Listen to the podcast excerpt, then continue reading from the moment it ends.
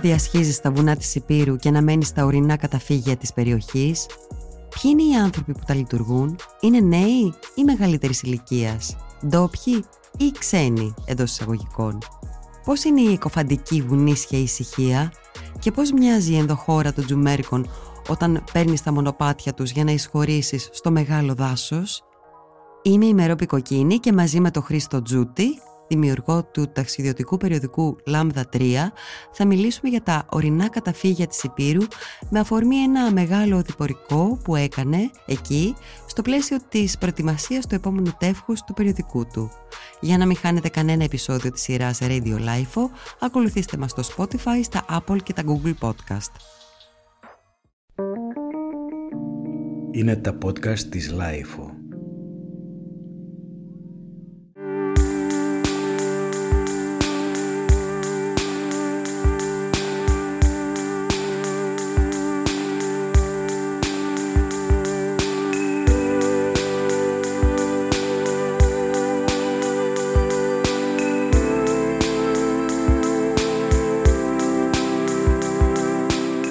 Lifeo. Χρήστος Τζούτσης γεννήθηκε και μεγάλωσε στην Πάτρα, όπου και σπούδασε στον τομέα των τουριστικών επιχειρήσεων. Η αγάπη του για τα ταξίδια ξεκίνησε από μικρή ηλικία, τότε που ξεκίνησε να κάνει διακοπές με τους γονείς του. Από τότε του μπήκε το μικρόβιο της ανακάλυψης του εκάστοτε τόπου και όταν πια έγινε 20 ετών, αγόρασε την πρώτη του μηχανή, μαγεύτηκε από την αίσθηση της ελευθερίας που του έδωσε και έκτοτε δεν σταμάτησε ποτέ να ταξιδεύει, με διάφορα μέσα. Ωστόσο, η αγάπη του για τη φύση τον οδήγησε στην διοργάνωση πεζοπορικών εκδρομών, ξεκίνησε να παρακολουθεί τις σχολές Συνοδού Βουνού στο ΙΕΚ του Αγίου Στεφάνου και τη Σχολή Χειμερινού Βουνού του Ορειβατικού Συλλόγου Αχαρνών για να αποκτήσει περισσότερες γνώσεις και να μπορεί να συνοδεύει με ασφάλεια τον κόσμο στη φύση. Παράλληλα, ορμόμενος από την αγάπη του για τη φωτογραφία αλλά και το ταξίδι, δημιούργησε το ταξιδιωτικό περιοδικό Λάμδα 3, μια μοναδική έκδοση που σε κάθε τεύχος, που είναι μονοθεματικό, μεταφέρει τον αναγνώστη σε διαφορετικά μέρη της Ελλάδας, κυρίως της Ελλάδας. Μέχρι τώρα έχουν κυκλοφορήσει τεύχοι με κύριο θέμα ε, τα βουνά, τα νησιά, τα χωριά, τις λίμνες, ενώ τώρα είναι στη διαδικασία παραγωγής του επόμενου τους τεύχους που έχει σαν θέμα τα καταφύγια. Και με αυτή την αφορμή έχει έρθει εδώ για να μας μιλήσει σήμερα. Γεια σου Χρήστο. Γεια σου Μερόπη. Ήρθες εδώ για να μιλήσουμε για τα καταφύγια της Υπήρου. Έτσι; Σωστά, ναι, ναι, ναι. Θέλω να μπούμε κατευθείαν στο ψητό και να πάμε λίγους μήνες πίσω όταν ξεκίνησες να κάνεις αυτό το οδηπορικό για το οποίο ήρθες εδώ σήμερα να μας μιλήσεις θέλω να μου πεις τι εποχή ήταν όταν ε, οργανώνατε, οργάνωνες αυτό το ταξίδι.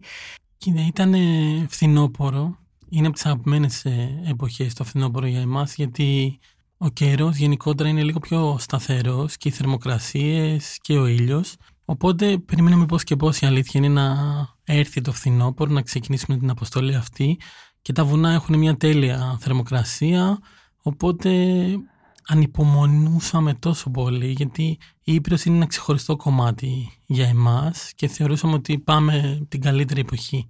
Και όντως αυτό συνέβη. Αντιμετωπίσαμε Οκτώβριο μήνα θερμοκρασίες κοντά στους 20 βαθμούς που έκαναν και την πεζοπορία μας και τις νύχτες μας και τα πρωινά μας πάρα πολύ απολαυστικά. Ξέρεις, εμείς προσπαθούμε να εκμεταλλευτούμε όλο το φως της ημέρας οπότε ξυπνάμε πολύ νωρίς και κοιμόμαστε μόλις πέσει ο ήλιος να χαλαρώσουμε και μετά. Κινηθήκαμε σε δύο φάσεις στη συγκεκριμένη αποστολή. Προσπαθήσαμε να καλύψουμε τα καταφύγια της Βόρειας Υπήρου και της Κεντρικής Υπήρου, τα Τζουμέρκα, με δύο διαφορετικές παρέες και αυτό γιατί δυστυχώς λόγω δραστηριοτήτων όλων δεν βρίσκαμε ίδιο χρόνο. Οπότε εγώ με τον Γιάννη Παρασκευά πήγαμε από τις λίμνες πηγές ΑΟΥ που είναι βόρεια από το Μέτσοβο προς τα βόρεια, προς το Γράμμο και σε δεύτερη φάση με την Έλληνα Τιγιωτάκου, τον ε, Αρμάνδο Λινάρδο και τον Αλέξανδρο Σχοχωρίτη και τον Κωστή Αγγελόπουλο πήγαμε στα Τζουμέρκα η Ήπειρος είναι κάτι μαγικό. Είπες πριν είναι ένα ξεχωριστό μέρος για σας, για ποιο λόγο; Είναι, ας το πούμε, η ραχοκοκαλιά της Ελλάδας, οπότε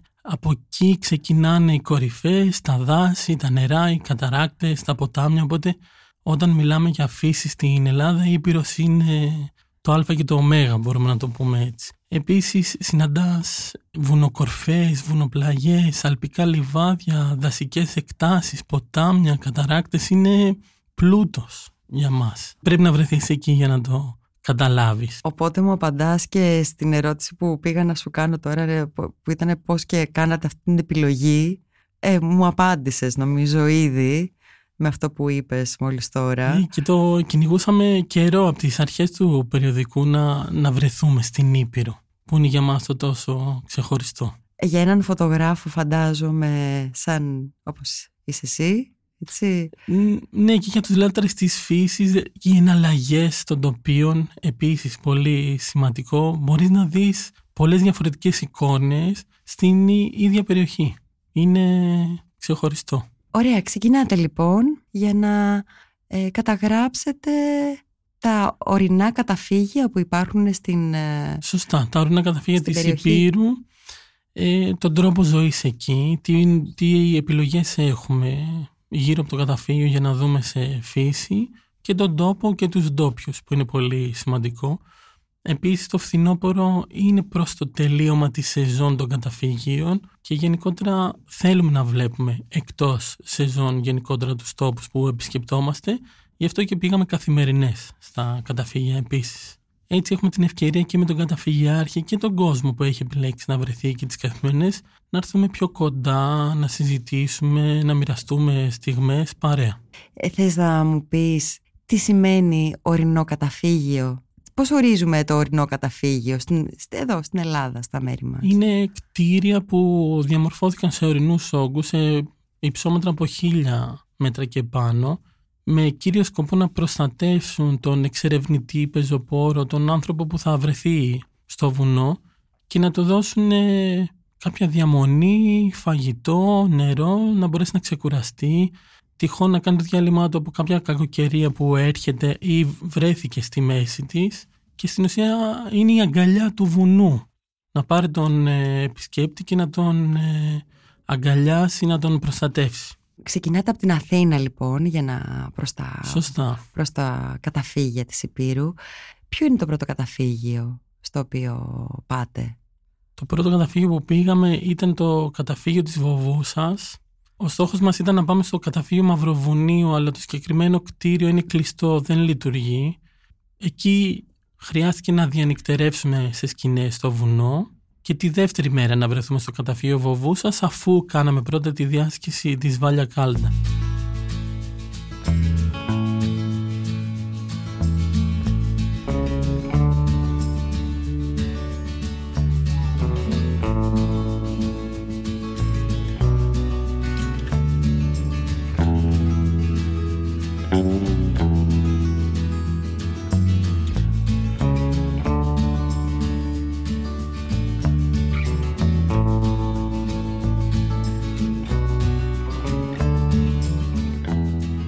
Δηλαδή για εξήγησέ μου λίγο, παίρνετε το αυτοκίνητο, οδηγείτε πόσα χιλιόμετρα περίπου. Ξεκινάμε από Αθήνα λοιπόν με σκοπό να βρεθούμε στο Μέτσοβο, 380 χιλιόμετρα από την Αθήνα, να πάρουμε κάποιες πρώτες, ε, κάποια πρώτη ύλη να έχουμε μαζί μας σε περίπτωση που χρειαστεί για φαγητό και από εκεί... Προμήθειες δηλαδή. Προμήθειες, σωστά, ναι, ναι, ναι.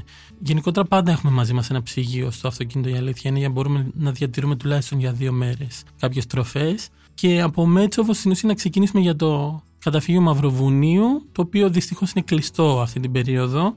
Το διαχειρίζεται ο Δήμος Μετσόβο, αλλά ακόμα δεν υπάρχει κάποιος διαχειριστής για να μπορεί να το έχει σε λειτουργία. Με αποτέλεσμα να μείνουμε στο βουνό με σκηνή, κάτι που μας αρέσει η αλήθεια είναι. Οπότε το πρώτο βράδυ απολαύσαμε τις λίμνες φλέγγιες στο μόνιμο βουνό, με θέα και το, τη λίμνη του Μετσόβου και την επόμενη μέρα να βρεθούμε στο καταφύγιο Βοβούσας αφού κάνουμε διάσχηση στη Βάλια Κάλτα με το αυτοκίνητο. Η Βάλια Κάλτα είναι ένα μαγικό μέρος επίσης και φθινόπορο με τα φύλλα να είναι κίτρινα καφέ, λίγο πορτοκαλί με πράσινο. Ήταν πολύ όμορφο. Και αυτή είναι μια πολύ ωραία εμπειρία για κάποιον. Η διάσχηση της Βάλια Κάλτα αποτελεί από μόνο του ένα ταξίδι. Τι είδους ε, βλάστηση ας πούμε έχει εκεί θυμάσαι, τι είδους Έχει δέντρα. οξιά που κάνει και το φαινόμενο αυτό να αλλάζει στα φύλλα το χρώμα κίτρινο, καφέ, πορτοκαλί. Ε, Πλάτανο κοντά στα νερά και έχει και έλατο. Έχει και ιδιαίτερο έλατο, είναι ψηλό λίγνα, έχει μα, ε, μαύρο έλατο, είναι πολύ ιδιαίτερο. Και γιατί ακούγεσαι τόσο ενθουσιασμένος; Η αλήθεια είναι ότι εάν η Βάλια Κάλτα ήταν ε, πιο κοντά, γιατί για να βρεθείς στη Βάλια Κάλτα θες περίπου 7 ώρες οδήγηση, ίσως είχε γίνει το σπίτι μου.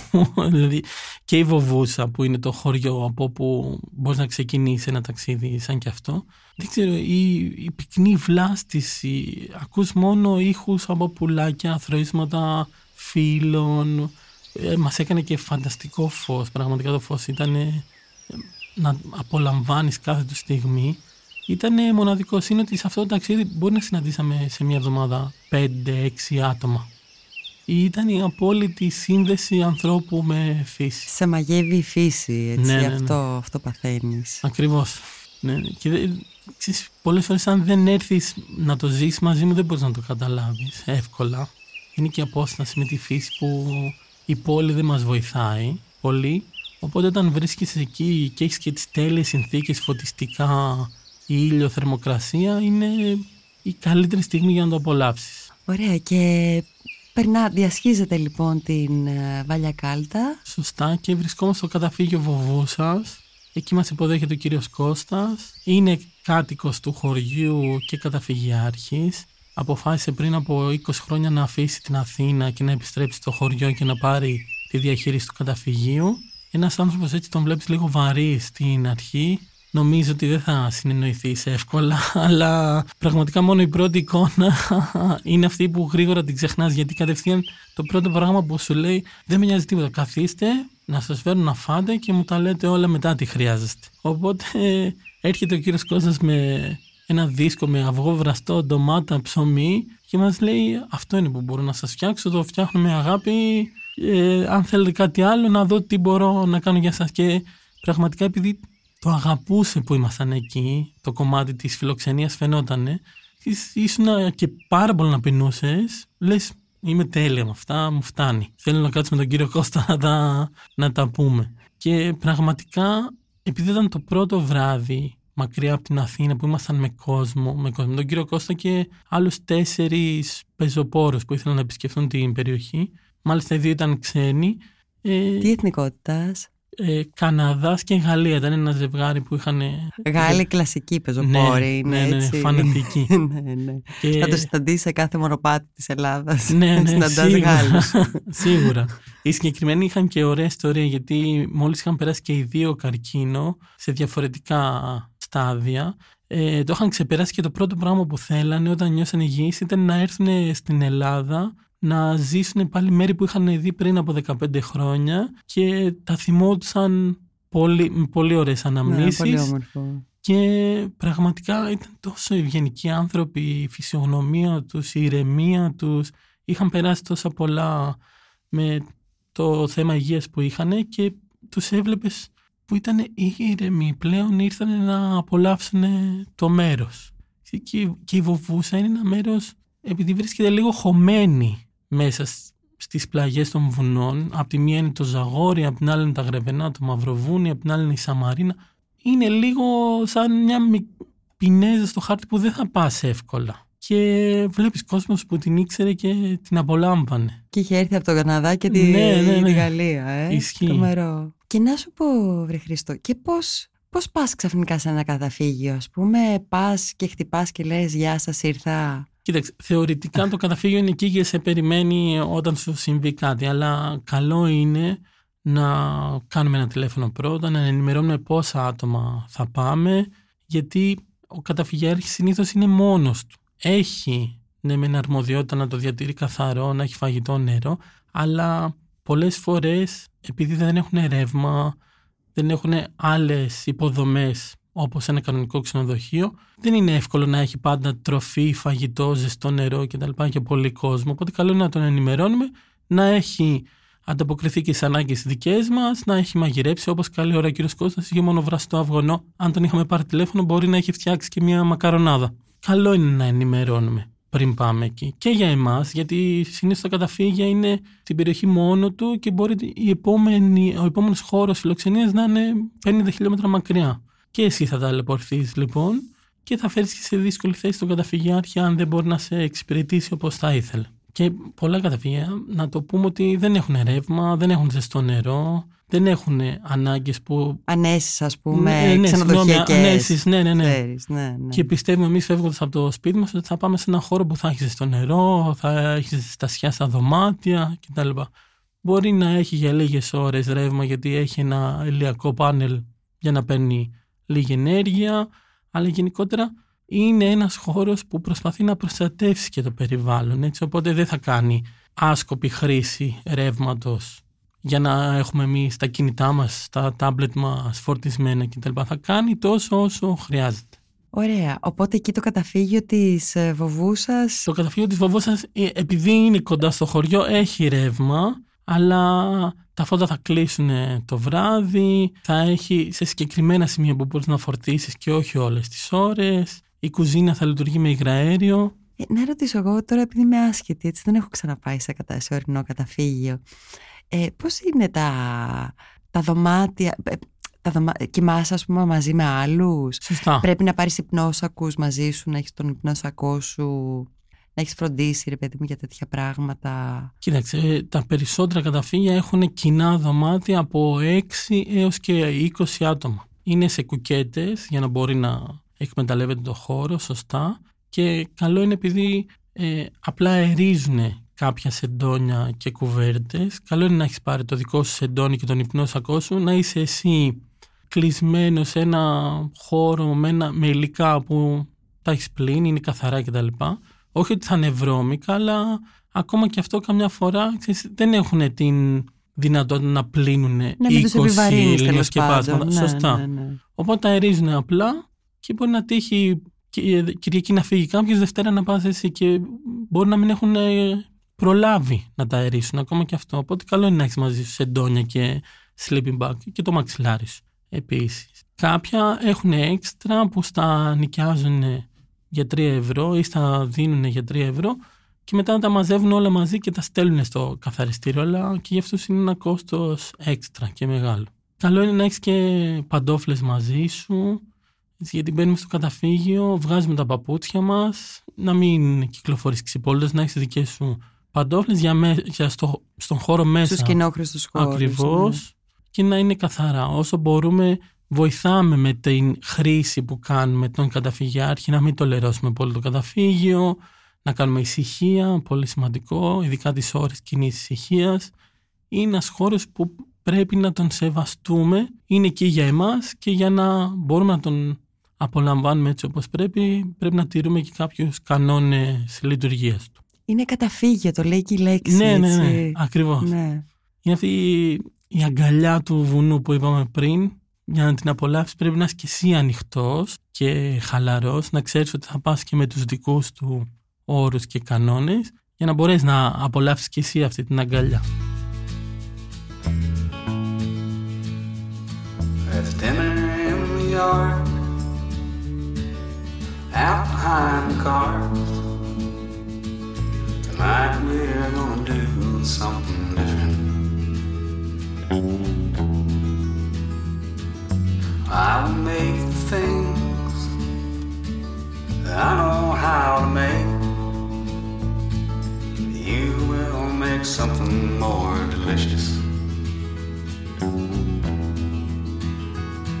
A sweet potato pie a flimsy paper plate. Baby, I don't think it gets much better. There isn't much to. We lay down and fall asleep till the morning comes around to find us. Ωραία, για πες μου για άλλα, έτσι, τι άλλα, πού αλλού πήγατε σε αυτό το διπορικό; Πήγαμε σε ξενώνα βέβαια, αλλά ο Άκης το έχει σαν καταφύγιο στο Γυφτόκαμπο, στο Φρέινς Ζαγόρι. Καταφυγιάρχης εκεί, διαχειριστής του χώρου είναι ο Άκης Γιάκας. Ένα φανταστικό νέο παιδί που έχει αποφασίσει ότι ο τρόπος ζωής είναι να είναι έξω στη φύση, έχει βρει αυτό το χώρο, αυτό το κτίριο και το έχει διαμορφώσει σαν ε, καταφύγιο. Έχει κάποια δωμάτια επίσης. Συγκεκριμένα στον Άκη υπάρχει και τρίκλινο δωμάτιο. Έτυχε και μπορούσε να το κάνει και κάποιον που έχει, θέλει λίγο ιδιωτικότητα παραπάνω. Προσφέρει κάποιο φαγητό, ανάλογα και αυτό στην εποχή και τι έχει. Συγκεκριμένα με τον Άκη είχαμε μια φανταστική εμπειρία γιατί βγήκαμε στο δάσος, συλλέξαμε μανιτάρια και ο Άκης μας μαγείρεψε τα μανιτάρια που μαζέψαμε Α, εμείς από το τέλειο. δάσος. Ναι, ήταν ε, φανταστική εμπειρία. Και ήμασταν και τυχεροί γιατί τις προηγούμενες μέρες είχε βρέξει αρκετά, ο Σεπτέμβρης. Οπότε υπήρχαν και μανιτάρια. Υπήρχαν πάρα πολλά μανιτάρια. Σε σημείο που μαζέψαμε, μαγειρέψαμε, τα υπόλοιπα τα πήραμε μαζί μας και συγκεκριμένα τα πήγαμε στο επόμενο καταφύγιο που πήγαμε. Το οποίο ήταν. Το οποίο ήταν το μουν της Μόλικας στις Πάδες, στο, στους πρόποδες του όρου Σμόλικα και αυτό μέσα στο χωριό. Επίσης δύο παιδιά από το Βόλο, η καταγωγή τους που θέλαν και αυτοί να φύγουν, αγαπάγαν το βουνό, βρήκαν αυτή την ευκαιρία στο χώρο εκεί που πηγαίνανε στο Σμόλικα και το διαχειρίζονται. Επίσης όλο το χρόνο.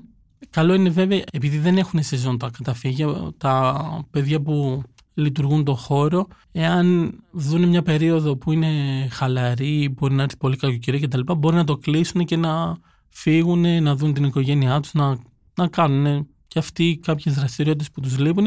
Οπότε γι' αυτό είναι καλό να παίρνουμε και τηλέφωνο που λέγαμε πριν. Μπορεί δηλαδή και τα παιδιά στο Μούντι να λειτουργεί όλο τον χρόνο, αλλά θα Μπορεί να βρουν και το, τυχαίνει. Ναι, ναι, να την λει- ευκαιρία να φύγουν και για τους ίδιους. Γιατί Ναι. συνήθως οι άνθρωποι που διατηρούν τα και λειτουργούν τα καταφύγια είναι άνθρωποι που αγαπάνε το βουνό. Οπότε με την πρώτη ευκαιρία θα πάνε και αυτοί. Έξω θα κάνουν μια διάσκηση στο βουνό, θα πάνε για πεζοπορία, να μείνουν σε μια καλύβα άλλοι στο βουνό και αυτοί. Έτσι είναι και τα παιδιά και έχουν ένα χώρο που έχουν κάποια δωμάτια και ένα χώρο που μπορείς να φας. Το συγκεκριμένο καταφύγιο μπορείς να το επισκεφτεί και μόνο για να φας, να πιεις ένα καφέ, είναι και σε μια ωραία πλατεία.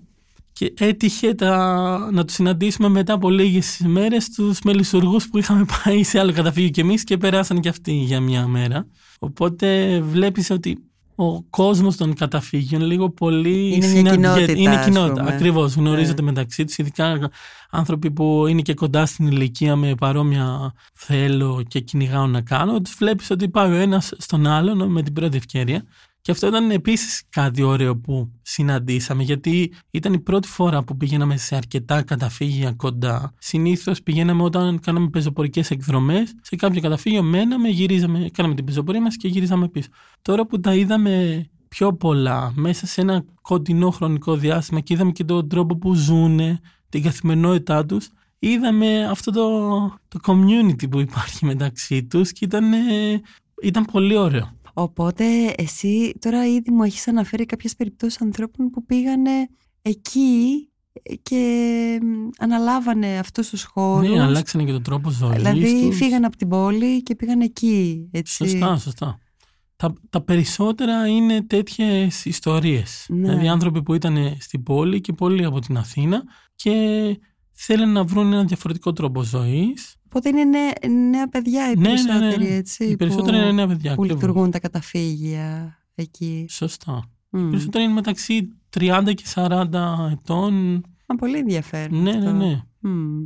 45 max και βλέπεις ότι μου θυμίζει τα ψηλά βουνά που ήταν το πρώτο βιβλίο που διάβασα ότι είναι το χωριό του το καταφύγιο. Ξέρεις, όταν δεν θα έχει πολύ κόσμο θα μαζέψουν ξύλα, θα τα ετοιμάσουν για το χειμώνα, θα μαγειρέψουν κάτι καινούριο, μπορεί να χτίσουν ένα καλυβάκι δίπλα. Στους μελισσουργούς τα παιδιά μες στην καραντίνα φτιάξανε σπιτάκι ή σάουνα, για παράδειγμα. Οπότε πας το χειμώνα εκεί είναι χιονισμένα έξω και έχει σάουνα. Έχει σάουνα το Ναι. καταφύγιο.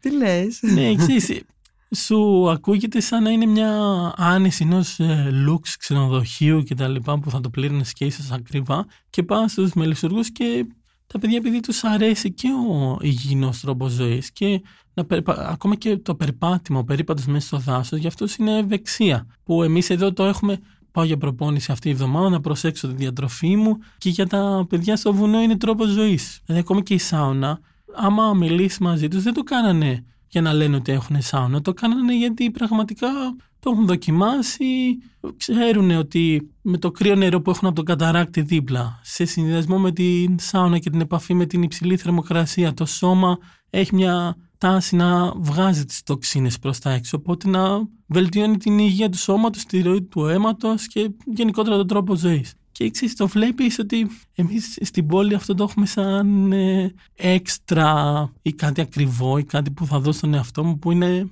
δεν το έχω συνηθίσει, δεν το έχω στην καθημερινότητα και βλέπεις εκείνο ότι είναι τρόπος ζωής. Είναι ωραίο. Ε, και ο, ο χρόνος περνάει διαφορετικά. Βλέπεις εμείς εδώ τρέχουμε και είναι όλα λίγο πιο ήρεμα. Επίσης, σε ταρακουνάει λίγο. Εγώ τι κάνω στην πόλη τελικά. Εδώ τα βλέπω τα πράγματα είναι λίγο πιο ήρεμα. Εσένα δηλαδή σου έχει περάσει από το μυαλό... Σίγουρα. Να, να φύγω. Να, να την κάνεις. ναι, ναι, ναι. ναι. ναι. Ε, μπορώ να πω είμαι με το Δηλαδή- μισό πόδι Α, έξω. δηλαδή το σκέφτεσαι σοβαρά. Εάν λες με το μισό σημαίνει ότι τα βάζεις κάτω και αρχίζεις να τα σκέφτεσαι Ε, τα πράγματα. Κοίταξε, ε, είναι- το περιοδικό είναι σε μία, ας το πούμε έτσι, περίοδος του που έχει πολλές απαιτήσεις για την πόλη. Ακόμα στείνεται, έχει δυσκολίες να το γνωρίσει περισσότερος κόσμος, να εδραιωθεί. Υπάρχει και το κομμάτι της οικογένειας, που έχω δύο μικρά παιδάκια, οπότε και αυτά θέλω να δω πώς θα προσαρμοστούν και μαζί μας. Οπότε εκεί βρίσκουμε με την πρώτη ευκαιρία να βγούμε στη φύση, να τους δώσουμε και εκεί ερεθίσματα που τους αρέσει πάρα πολύ, ειδικά ο μεγάλος μου ο γιος που είναι τεσσάρων. Συνέχεια με ρωτάει μπαμπά πότε θα πάμε στο βουνό, πάμε στα Βαρδούσια, πάμε στη θάλασσα. Και ξέρεις, παίρνουν τα ερεθίσματά τους. Εκεί είναι που ψάχνω να βρω την ευκαιρία που θα είμαι λίγο πιο ήρεμος, ότι δεν χρειάζεται να είμαι στην Αθήνα για να μην κάνω το βήμα να πάω στο βουνό, αλλά τελικά να πρέπει να είμαι στην Αθήνα γιατί ε, υπάρχουν πράγματα που πρέπει να κάνουμε. Αλλά αν μου δοθεί κατάλληλη ευκαιρία Θα την αρπάξεις. θα την αρπάξω. Ναι, Ναι. ναι, ναι. Δηλαδή γι' αυτό σου είπα, αν η βοβούσα ήταν κοντά, σίγουρα μπορεί να είχα κάνει κάποια κίνηση. Στα, στα χωριά, για παράδειγμα, στο τεύχος χωριά, είχα γράψει ότι θέλω να βρω τον τρόπο να φτιάξω ένα χωριό κοντά, να, να, να βρω το χωριό μου μάλλον κοντά στην Αθήνα. Ε, υπάρχουν μέρη κοντά στην Υπάρχουν, Αθήνα. υπάρχουν ε, πολύ ωραία μέρη κοντά στην Αθήνα. Ισχύει. Είναι να βρεθούν οι κατάλληλες συνθήκες και η τεχνολογία μας βοηθάει να κάνουμε πράγματα εξ αποστάσεως, οπότε γι' αυτό σου λέω είμαι με το μισό πόδι. Αλλά δεν ξέρω, η σύνδεση που έχω με τη φύση είναι μαγικό και να σου πω την αλήθεια, η πρώτη φορά που πήγα με το γιο μου στο βουνό συνειδητοποίησα πόσο ανάγκη έχουμε τη φύση και χτίζοντας θεωρητικά όσο μεγαλώνουμε όρια ασφαλείας θεωρητικά ότι να χτίσω το σπίτι μου, να βάλω τα όρια μου, η δουλειά μου, η σταθερότητά μου, ο μισθός μου, αυτά είναι όρια και θεωρητικά ασφάλειας. Αλλά όταν είδα τον Κάρολο που ήταν τριών πέρυσι και πήγαμε πρώτη φορά στο βουνό, πώς ήταν με τα φύλλα, με τη λάσπη, με το νερό, με τον καταράκτη, να πιει νερό από εκεί και η ηρεμία που του έδινε το περιβάλλον αυτό, συνειδητοποίησα ότι ε- για εκεί είμαστε φτιαγμένοι. Από εκεί έχουμε έρθει, εκεί θα καταλήξουμε. Εκεί είναι το safe place μας. Όσο, όσο και να λέμε ότι η φύση και τι θα κάνεις άμα βρέξει και με τα ζώα και είσαι προφυλαγμένος, άμα δεν έχεις φαγητό, όχι, εκεί είναι όλα. Α- Απλά μάθαμε μεγαλώνοντας ότι εδώ στην πόλη είναι όλα πιο εύκολα.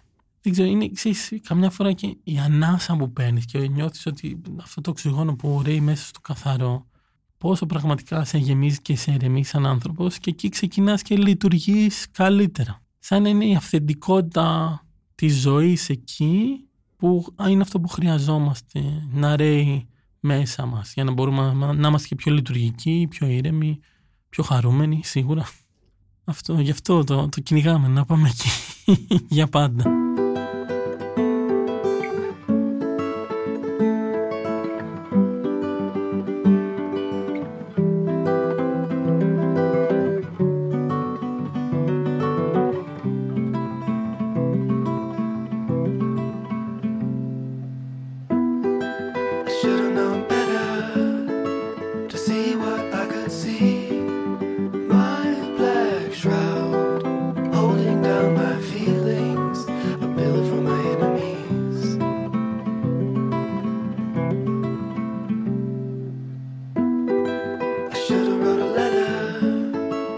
free, but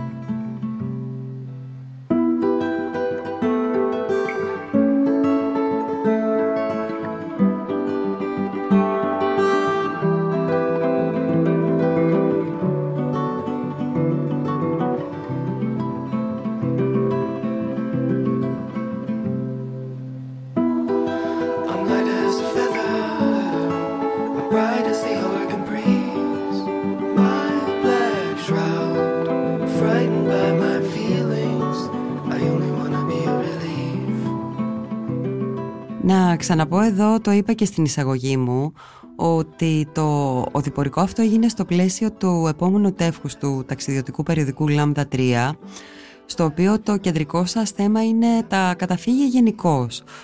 Οπότε πες μου Χρήστο, πόσες μέρες κράτησε αυτό το ταξίδι; Σωστά, τα καταφύγια γενικότερα και με την έννοια καταφύγιο και το κεντρικό του, η κεντρική του παραγωγή ήταν τα καταφύγια της Υπήρου. Το συγκεκριμένο project ήταν δύο εβδομάδες και συμπληρώσαμε σε ένα κομμάτι στα άγραφα που θέλαμε πολύ να πάμε λίγες μέρες πριν, άλλο ένα τετραήμερο εκεί και μαζί με ένα μικρό υλικό από φίλους τρίτους και κάποιες ε, εμπειρίες που έχουμε κάνει από περι- προηγούμενες ε, εξορμήσεις δικές μας να συμπληρώσουμε το υλικό αυτό. Οπότε δύο εβδομάδες στο συγκεκριμένο project, Τζουμέρκα και Βόρεια Ήπειρος. Τι να πω, δε, έχω ταξιδέψει αρκετά ε, στην Ελλάδα, αλλά πάντα ευτυχώς δηλαδή και το Lambda 3 ήθελα να είναι και ένα κίνητρο να δω και άλλα, να πάμε παραπέρα, να δούμε και πιο αυθεντικά μέρη. Πραγματικά το, η διάσχιση αυτή από Βοβούσα σε Γυφτόκαμπο και από το Γυφτόκαμπο στις Πάτες και το Σμόλκα που είναι στην ουσία το ανατολικό Ζαγόρι που δεν το ξέρει ο κόσμος πολύ. Κινηθήκαμε και σε χωματόδρομους μέσα στο δάσος ε, που μπορεί να πάει και συμβατικό αυτοκίνητο. Τον διατηρούν τον δρόμο να είναι ε, καλός και προσβάσιμος γιατί συνδέει και πολλά χωριά. Ήταν μέρη που δεν έχει συνηθίσει να τα βλέπεις και οι εναλλαγές τους ήταν πραγματικά όμορφες. Και βλέπεις πλέον με τα social media βλέπεις συνέχεια πολύ ωραία μέρη αν θες να χαζέψεις το κινητό σου αλλά ε, νομίζω το, το πιο σημαντικό είναι να φύγεις έξω από αυτό που βλέπεις. Να δεις ένα μονοπάτι και να πας να το δεις. Να δεις ένα χωματόδρομο και να κάνεις όσο πηγαίνει. Να σταματήσεις να ακούσεις το δάσος κτλ. Στα Τζουμέρικα βέβαια είχαμε και την τύχη έχουμε ένα αυτοκίνητο που τις περισσότερες φορές που μας δίνει τη δυνατότητα να κινηθούμε με ασφάλεια εκτός δρόμου. Κάναμε μια διαδρομή στην ανατολική πλευρά στα Τζουμέρκα το οποίο δεν το πίστευε στο αυτό που έβλεπε στην εικόνα. Για πες μου λίγο, κάνε μου μια περιγραφή. Ε, ξεκινήσαμε από τους Μελισσοργούς για να πάμε στο Βουργαρέλι όλο χωματόδρομο στην πλαγιά του βουνού.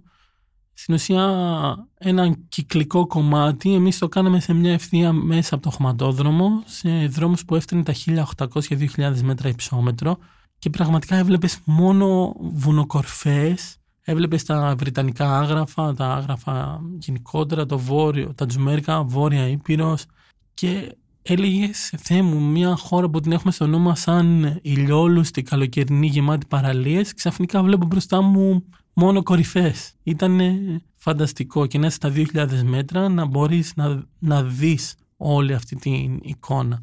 Συν ότι την προηγούμενη μέρα εμείς είχαμε κάνει διάσχεση της κορυφογραμμής ε, Στρογγούλα στα Τζουμέρικα, κεντρικά Τζουμέρικα. Ε, είχαμε περπατήσει από τις 6 ώρα το πρωί, κατεβήκαμε από το βουνό στις 5 το απόγευμα. Κάναμε μια πορεία γύρω στα 30 χιλιόμετρα πεζοπορικά. Ήταν απίθανο. Και πραγματικά είχαμε περπατήσει στο βουνό όλη την κορυφογραμμή και την επόμενη μέρα διασχίσαμε τον δρόμο ακριβώς από κάτω με το αυτοκίνητο. Και είναι το κομμάτι που είναι άγριο, δεν θα συναντήσεις τίποτα εκτός από πρόβατα και αγελάδες, ίσως και καμιά αρκούδα βέβαια. Μας είχαν πει ότι έχουν δει στα μέρη εκείνα. Να σου πω την αλήθεια, κάναμε ευχές να δούμε αρκούδα γιατί δεν έχουμε δει ποτέ. Γιατί ξέρουμε και ότι δεν είναι ένα ζώο που θα σε πειράξει άμα δεν το πειράξεις εσύ. Οπότε ξέρεις, αισθανόμαστε και safe. Τώρα όταν έχουμε περάσει τόσο χρόνο στο βουνό ξέρουμε ότι το βουνό το καλό μας θέλει άμα δεν το πειράζουμε εμείς το ίδιο και τα ζώα.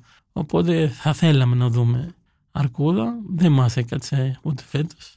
Είδαμε βέβαια σημάδια και από φαγητά που είχαν φάει φαινόταν και στα δέντρα και πατημασιές. Οπότε ήμασταν ε- εμείς και η φύση καθόλου κόσμος και εκεί.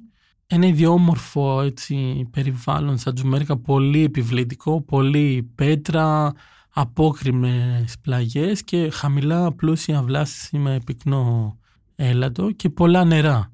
Τα Τζουμέρικα επειδή είναι ο κεντρικός στην ουσία ορεινός όγκος της Ελλάδας, από όλες τις λεβερές του πηγάζουν νερά. Καταράκτες, ποτάμια κτλ. Οπότε πολύ πλούσιο. Έβλε, έβλεπες βράχο και νερό ταυτόχρονα.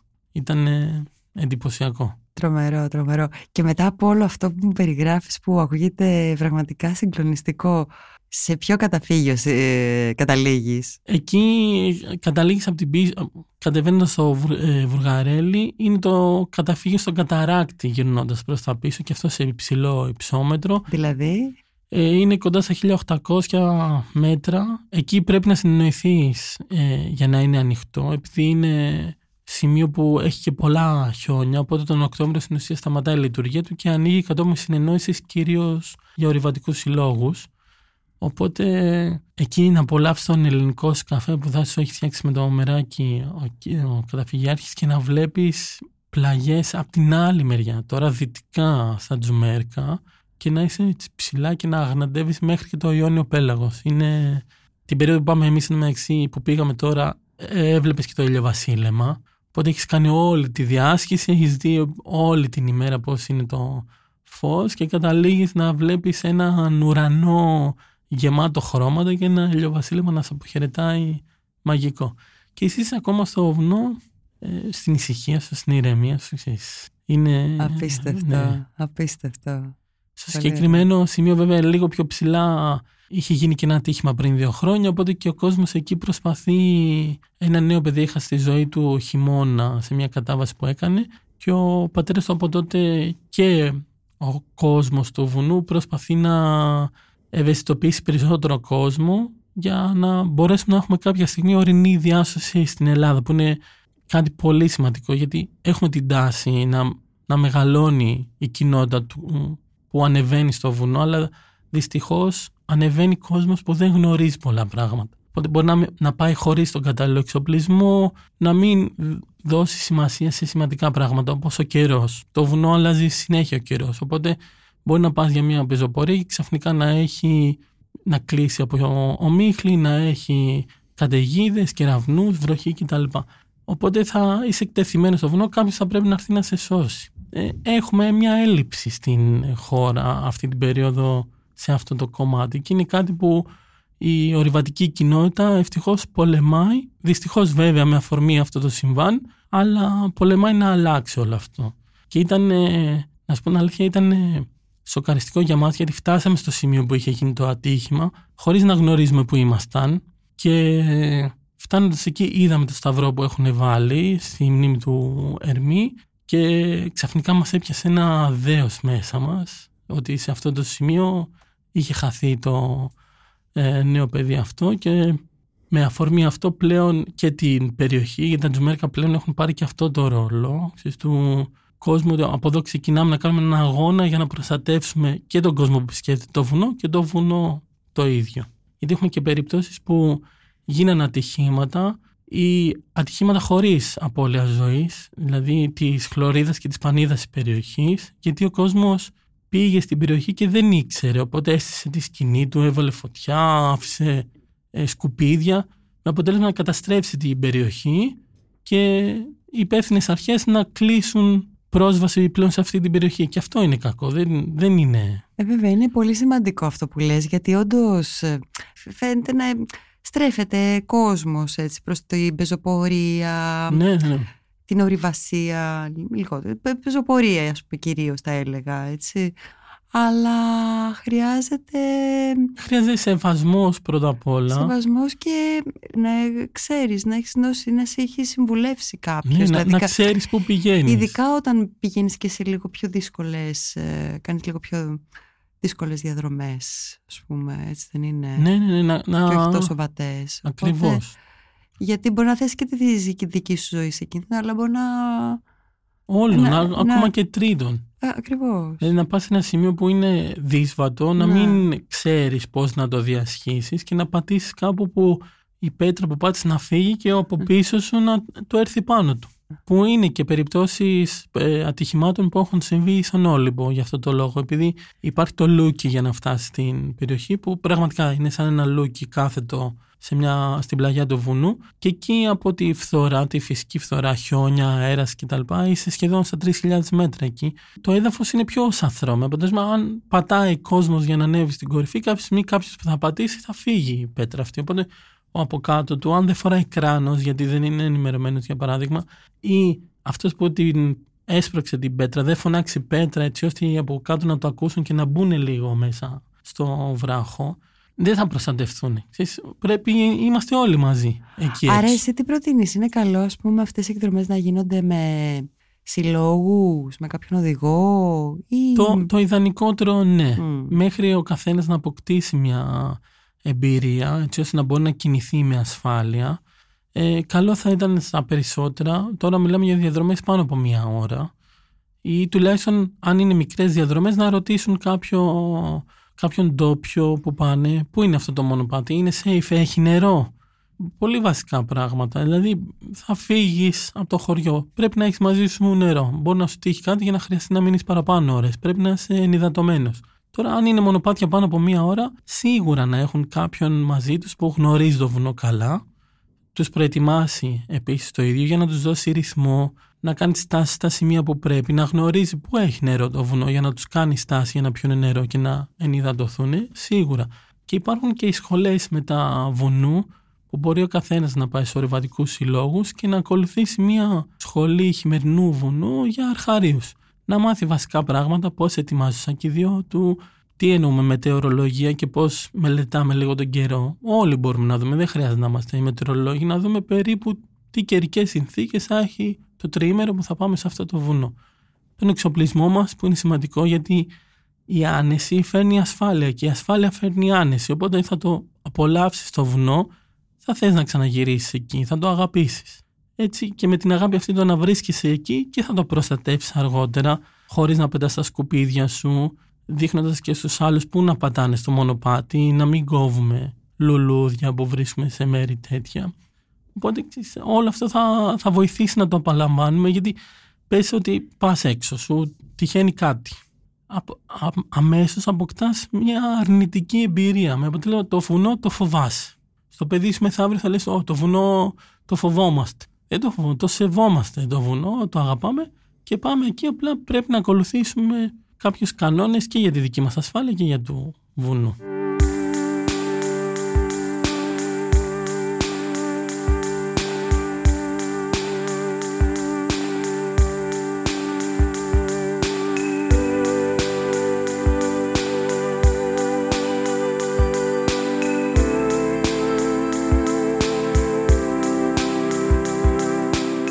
Και για τα ορεινά καταφύγια τι είχες να δώσεις σαν tip, έτσι, σαν συμβουλή σε όσους δεν γνωρίζουν ή δεν έχουν ξαναεπισκεφθεί ορεινό καταφύγιο; Κοίτα, το, το πιο σημαντικό στα καταφύγια είναι να γνωρίζουμε πού πάμε.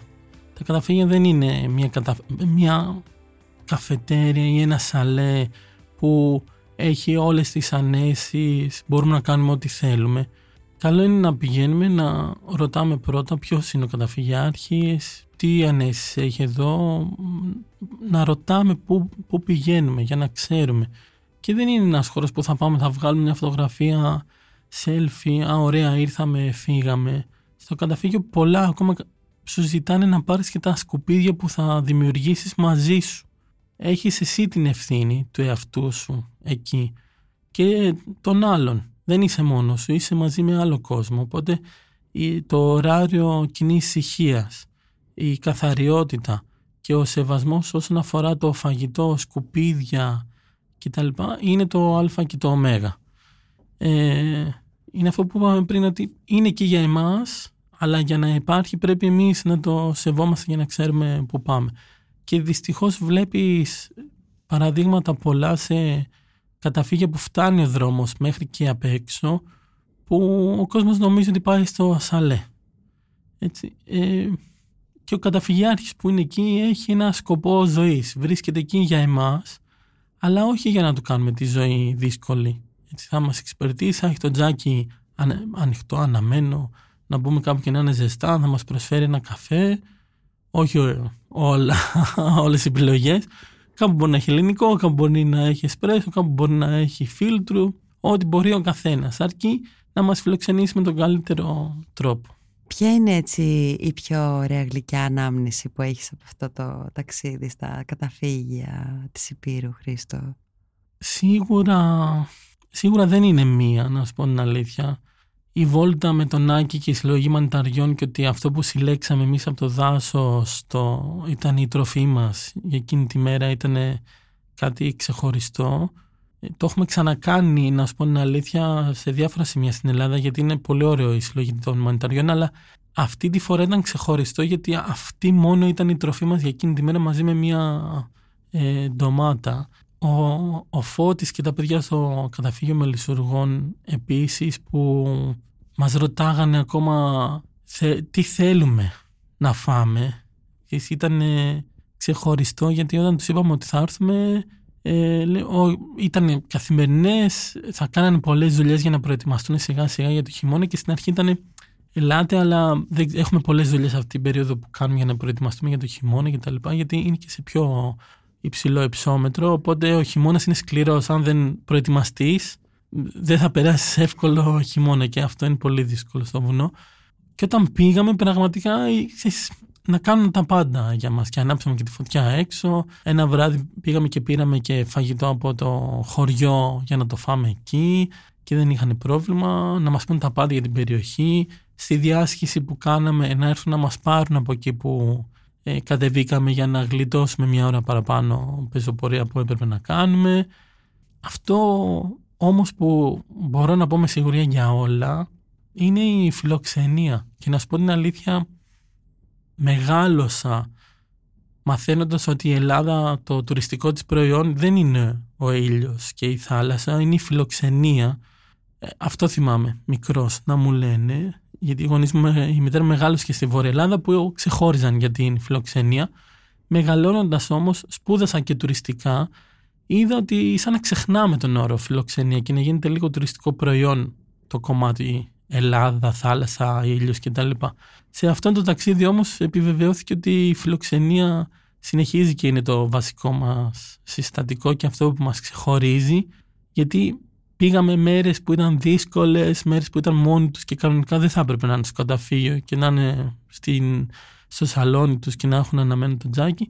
Παρ' όλα αυτά όλοι, μα όλοι, κάνανε το καλύτερο για να μας φιλοξενήσουν με τον καλύτερο δυνατό τρόπο, είτε μα- ήμασταν δύο, είτε έξι, είτε... και το βλέπα και στους τρίτους ε, ξέρεις, και στους ξένους που βρήκαμε και σε ένα άλλο ζευγάρι που τελευταία στιγμή αποφάσισαν να πάνε στη Βοβούσα και αυτή για το τριήμερό τους πραγματικά με χαροποίησε ιδιαίτερα που έβλεπες κόσμο που ενώ έχουμε περάσει πολλά δύσκολα ο Σεπτέμβρης ήταν πολύ δύσκολος για αυτά τα μέρη επίσης με τις κακοκαιρίες γιατί τα βουνά πραγματικά δυσκολεύτηκαν. Γιατί, οκ, από τις ειδήσεις μαθαίναμε για τον κάμπο που πλημμύρισαν τα χωριά και τα λοιπά, αλλά έβλεπες και στο βουνό να έχουν υποχωρήσει πλαγιές ολόκληρες, να έχουν χαθεί σπίτια, να τα έχει πάρει πραγματικά το, ο, η φύση και έβλεπες κόσμο που ήμασταν τρεις εβδομάδες μετά την κακοκαιρία ήμασταν εκεί. Έβλεπες κόσμο που είχε περάσει πολύ δύσκολα, αλλά παρόλα αυτά ήθελε να σε φιλοξενήσει με τον καλύτερο τρόπο. Νομίζω ότι δεν υπάρχει ο πιο όμορφος τρόπος για να το κλείσουμε το podcast από αυτό, από αυτό που λες. Ισχύει. Καταφύγιο, αγκαλιά, φιλοξενία νομίζω είναι αυτό που μας έχει μείνει με τη γλυκιά αυτή η ανάμνηση. Ευχαριστώ πάρα πολύ Χριστό. Και εγώ Μύρο, να είσαι καλά.